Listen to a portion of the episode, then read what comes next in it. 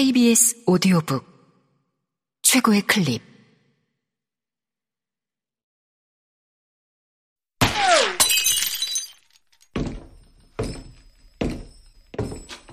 KBS 오디오북.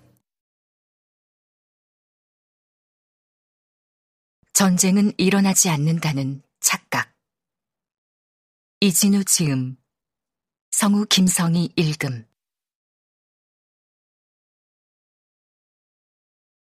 프롤로그 왜 누구도 우크라이나 전쟁을 예측하지 못했는가?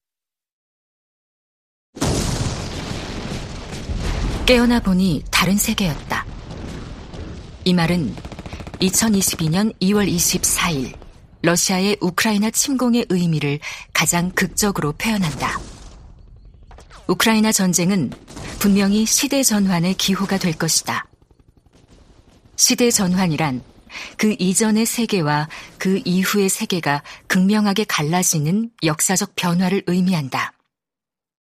오늘의 삶이 내일도 계속되리라 확신할 수 없을 정도로 모든 것이 너무 빨리 변하는 현대사회에서 시대 전환은 식상하고 진부할 수도 있다. 코로나 팬데믹이 2년 넘게 우리 사회를 휩쓸고 있는 지금, 많은 사람이 코로나 이전, before 코로나와 코로나 이후, after 코로나를 즐겨 구별하지만 사회를 움직이는 근본적인 흐름은 여전해 보인다. 팬데믹과 함께 찾아온 우크라이나 전쟁이 역사의 방향을 바꿀 것이라는 이야기가 많지만 전쟁은 그 이전에도 있었고 이후에도 있을 것이다. 그렇다면 깨어나 보니 다른 세계라는 말은 전쟁의 충격을 과장한 것일까? 이 책은 우크라이나 전쟁이 세계의 지정학적 질서를 바꿔놓을 뿐 아니라 문명의 흐름에 지대한 영향을 줄 것이라고 이야기한다. 우크라이나 전쟁을 계기로 우리는 익숙했던 많은 것과 결별해야 할 것이다. 제2차 30년 전쟁이라 할 수 있는 제1, 2차 세계대전을 겪은 후 우리는 전쟁은 점점 줄어들고 있고 그 사이 세상은 더 평화로워졌다고 믿었다. 1945년 이후의 냉전에도 불구하고 강대국들 사이에 비교적 오랜 평화가 지속됐고 냉전이 끝난 뒤에는 전쟁, 대량 학살, 테러리즘의 양적 감소로 새로운 평화가 도래했다고 생각했다. 전쟁을 덜 걱정하고 평화를 당연하게 생각하는 평화주의가 우리 삶을 지배하게 되었다. 갈등의 성격이 어떠하든 그리고 그것이 개인 간 갈등이든 국가 간 갈등이든 간에 폭력이 아니라 협상과 타협을 통해 이성적으로 해결해야 한다는 제도적 평화주의가 당연한 규범으로 자리 잡았다.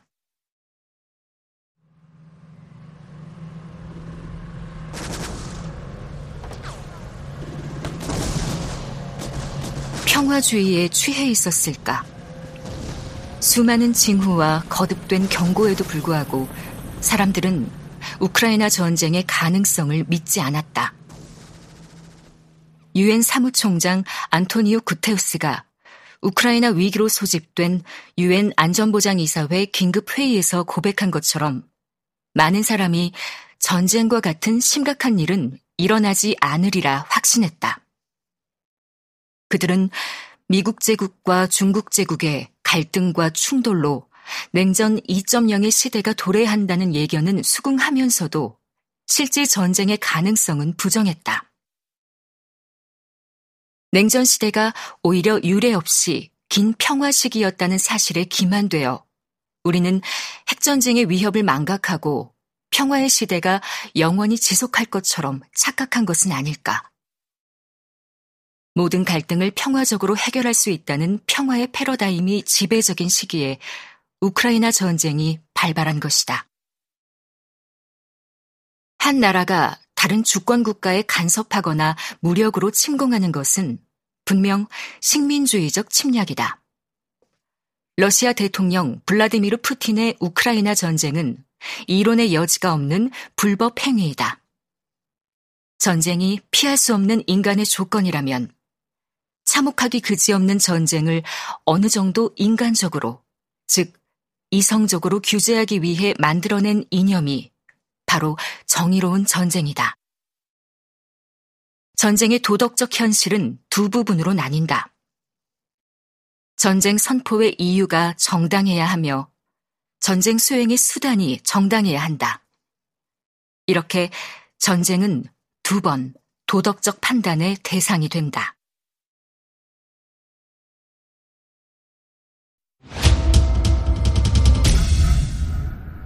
KBS 오디오북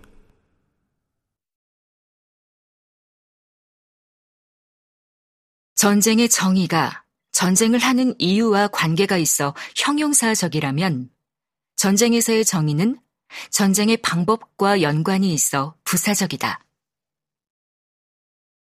전쟁의 이유가 정당하지 않으면 정의롭지 않은 전쟁이며 예컨대 군인과 시민을 구분하지 않고 사살하는 방법을 쓰면 정의롭지 않은 전쟁이다.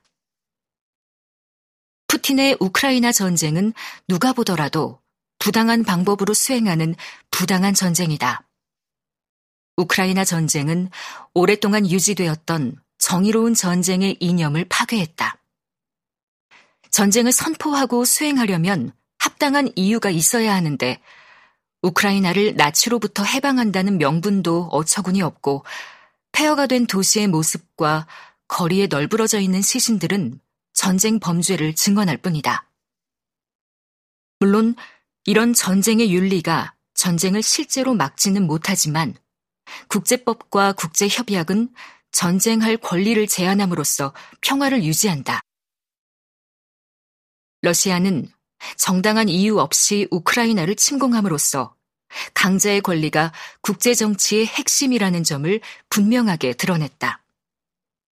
우리는 이제 국가 이익을 위해서는 명분보다 실리, 대화보다 갈등, 평화보다 전쟁이 선호되는 새로운 시대로 진입한 것이다.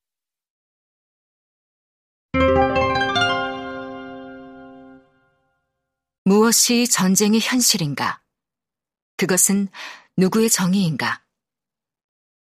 우리는 이 물음에 성급하게 대답하지 않으려 한다.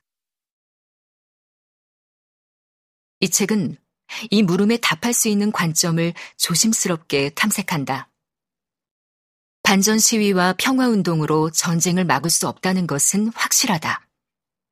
전쟁이 인류 문명사에서 어떤 의미였는지부터 시작하여 전쟁을 막고 평화를 구축하려는 사상과 시도로 어떤 것이 있었는지 살펴볼 것이다. 한 가지 분명한 사실은 전쟁을 잊을 때 전쟁은 더욱 냉혹한 손님으로 우리를 찾아온다는 것이다.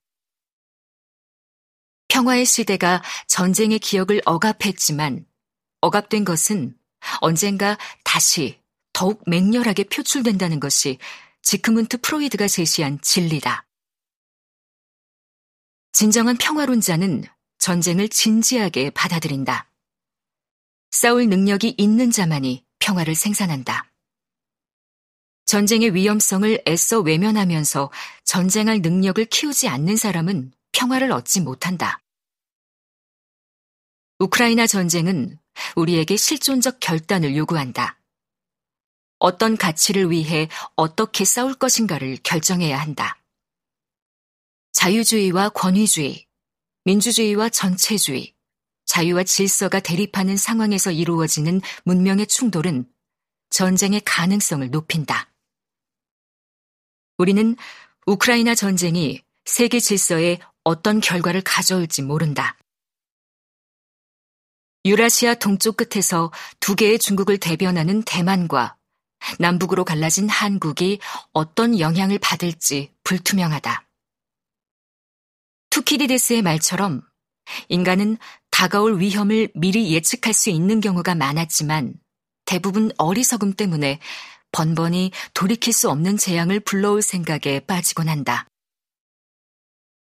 투키디데스는 또한 신흥 세력의 부상에 따라 지배 세력에 스며든 두려움 때문에 전쟁이 일어난다고 말한다. 그렇지만 전쟁이 두려워 준비하지 않기 때문에 전쟁이 일어나는 것은 아닐까? 전쟁의 원인이 어리석음이든 두려움이든 우리는 전쟁이라는 문제를 직시해야 한다. 그것이 너무 오랫동안 강대국에 둘러싸여 살아서 강대국에 대적하는 대신 오히려 강대국의 입장에 동조하는 스톡홀름 증후군에서 벗어나는 길이다. 이 책이 제국전쟁의 위태로운 시대에 우리의 길을 찾는데 조그만 도움이 되기를 기대한다. 2022년 어느 잔인한 봄날, 상리서재에서 이진우